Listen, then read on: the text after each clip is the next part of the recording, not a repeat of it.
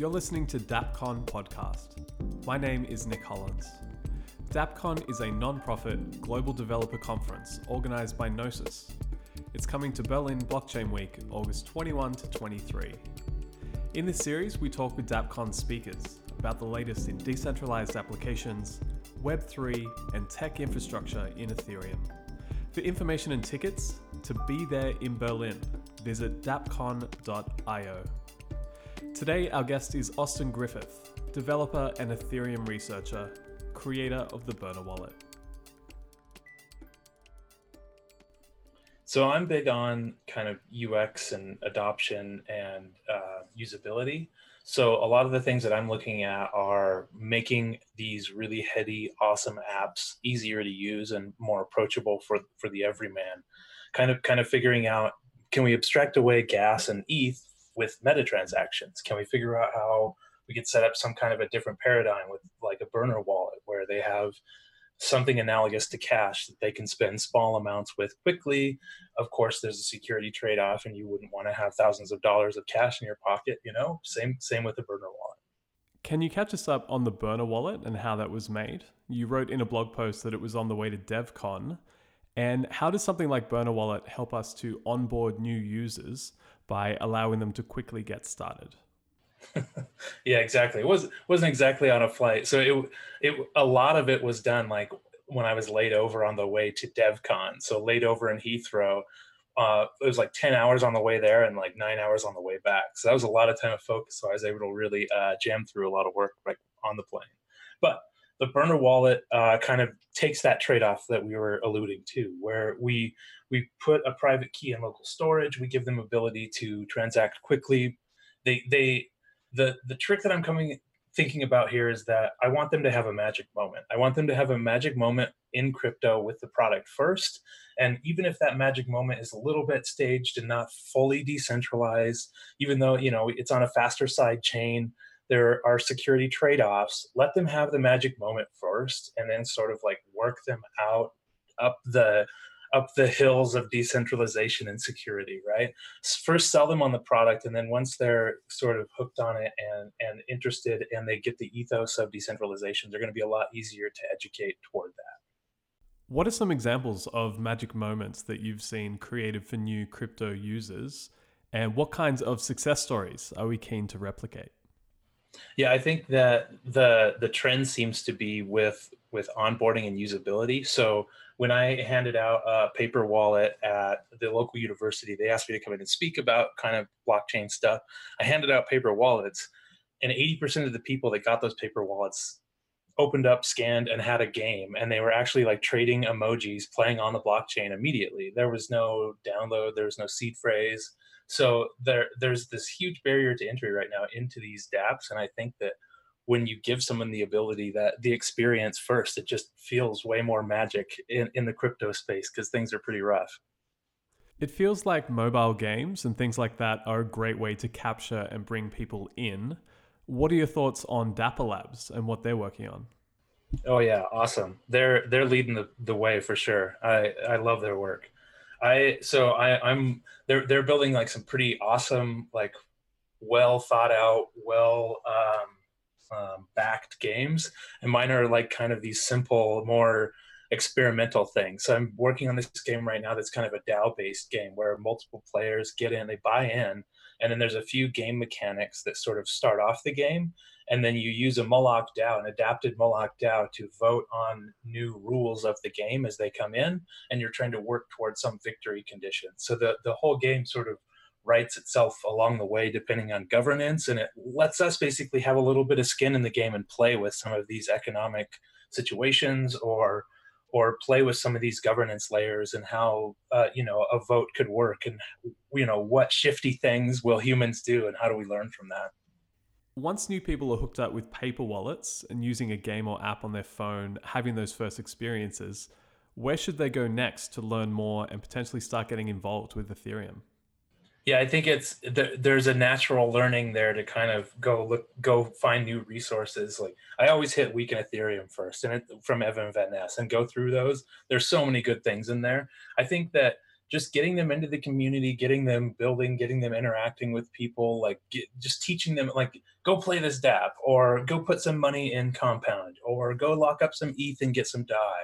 There's there's a lot of really or go swap some stuff on Uniswap, right? There's a lot of fun things that uh, like necessarily I don't do a lot of speculation, so I'm not super into DeFi, but it's really fun to go play with them and and show them off to other people and show them how like you can kind of abstract it away and kind of the the compound um, contracts themselves are basically permissionlessly extensible. And I could build a game over here. The guys at ETH New York, the FlexDApps guys, basically built a game where you stuck crypto kitties and it was the size of the cat would be the donation that you locked up in compound but it was just kind of this nice layer over the top of this really heady technology where the layer is in a completely different dire- direction as the the technology, but what you get there is a lot of really cool interaction and a lot of people kind of like getting it and having those magic moments. What do you find that you get from events like DappCon What comes from those spaces and meetups beyond listening to talks and things like that? I'm a huge proponent of going heads down for a while and then popping up for air and making sure you're not staying siloed. So, first of all, DappCon would be a great place to just get together with lots of people and talk about ideas uh, when I was first getting into the space, and we need to think of this as we as we host these events, is there's going to be people that are here for the first time. Those are people that are pretty important to us. I remember the first time when I got in, uh, I think it was maybe ETH New York or or no, it was ETH San Francisco. I think was my first major event, and I got such a warm welcome. It was so like it was. I gave so many strangers hugs, basically, like Twitter friend, give me a hug, Twitter friend. So it, it, gives us an ability to come together and see each other and bond, but it also gives us the ability to bring new people in, and it you know, and all of that kind of, gosh, synergizing. We, like, there's got to be a better word than synergizing. all that collaboration. During ETH New York in May, people were talking about how much can now be built within a three day hackathon, as a lot of pieces can be pulled out of the box and plugged in, uh, as being a sign of how far the Ethereum ecosystem has come. So, how might things look in 12 months? Yep, exactly. We're all building tool. We're all building tools for the toolbox for everybody, right? So we're there's a lot of different building blocks that are sort of permissionlessly extensible. I think I was in the room at ETH New York when that comment was made, and it was it was around basically all these packages are there for you. Like we saw Fortmatic all over the place at ETH New York, and, and you know like the Portis, the Fortmatic, the Wallet Connect, those those new providers that are coming in. Uh, there's just a lot of different you can you can pull a lot of pieces off the shelf now and put stuff together that you're right i, I think in the next 12 months we're just going to keep accelerating and developers aren't leaving. Like what it's it's funny to see the chart of speculators come and go but developers come in and stay. And so we're we're here building and there's some neat stuff coming out of the ecosystem for sure. I've seen that you've written about the potential for the burner wallet being used as an onboarding tool for Gnosis Safe. And I'm curious to hear what you think about how Safe could become a wallet that's adopted across the ecosystem and used interoperably by a bunch of different projects with its enhanced security and multi sig, uh, which is useful for teams. So I think as much as this year is about DAOs and DeFi, uh, I think it will be marked as a year that was about contract wallets also. And contract wallets are going to become more and more important. They allow us to do a lot of cool things like delegated execution and signed messages where you know you can pay in DAI instead of having to pay in ETH. The, the safe is uh, in it's on stage right now, but it's in the burner wallet. So you can deploy a safe to XDAI in five seconds. You can lock funds up in it you can then sign someone else as an owner and then move funds back and forth between all of those burner wallets. And if yours goes in the toilet, your safe is still safe. What we're working on now is kind of an onboarding to mainnet channel. Like once you've used it for a while and you want to go kind of pro, we want to be able to take this safe and get it into the app on the mainnet and that'll be a big accomplishment for a lot of like a lot of the stuff i'm preaching is onboarding but then like how much value am i actually having this this will help us prove that like we, we can actually channel people through so in terms of contract wallets, the Gnosis Safe can hold funds, and you can have M of N signers. So it could take multiple signatures to to make uh, a transaction go through, or some kind of blockchain interaction uh, you, you could do kind of delegated execution through it. So it acts kind of like a, a, a proxy, but almost like your identity. But then there's like a whole modular system. The contracts are just gorgeous. there's there's a whole modular system where third party developers can start plugging things in and the the the thing that I'm excited about is to start seeing us playing around with social recovery. I'd love to see a good social recovery module in there if there isn't one already. And then there's just all sorts of neat stuff that if if you're into Solidity, get in and check out those contracts because they're really cool. To finish up, what's capturing your attention right now? What inspires you and what are you most keen to build? So I think that I'm most effective when I kind of have some freedom to range and kind of pick out things that seem like they like this this create two this week. What a perfect topic. Like let's let's learn about create two, let's dig into it, let's show it off, let's make it really approachable and easy for people to use.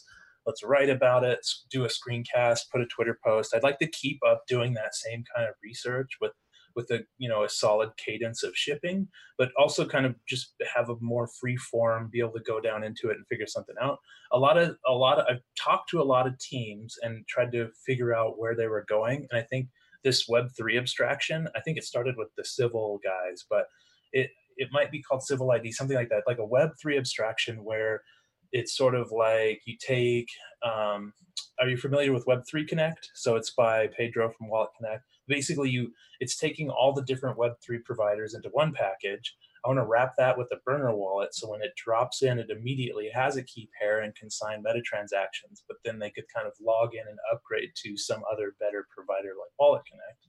But then on then i want to wrap all that in a just like a post message api so that thing can be dropped in like in a single line of code into any third party website and just it gives them web3 gives them a nice abstracted use of it but also like you could just send your web3 provider through and it could power legacy dapps so that's that's one thing that i've seen a lot from a lot of places. Uh, i think we'll probably go work on that for a while. Um, I, I don't know exactly what my plans are but i'm excited to uh, just find my next uh, big challenge in the space. DappCon podcast is presented by Gnosis visit dappcon.io for tickets and more information. Follow us on Twitter at dappcon underscore Berlin. Subscribe for more episodes, and we'll see you during Berlin Blockchain Week, August 21 to 23.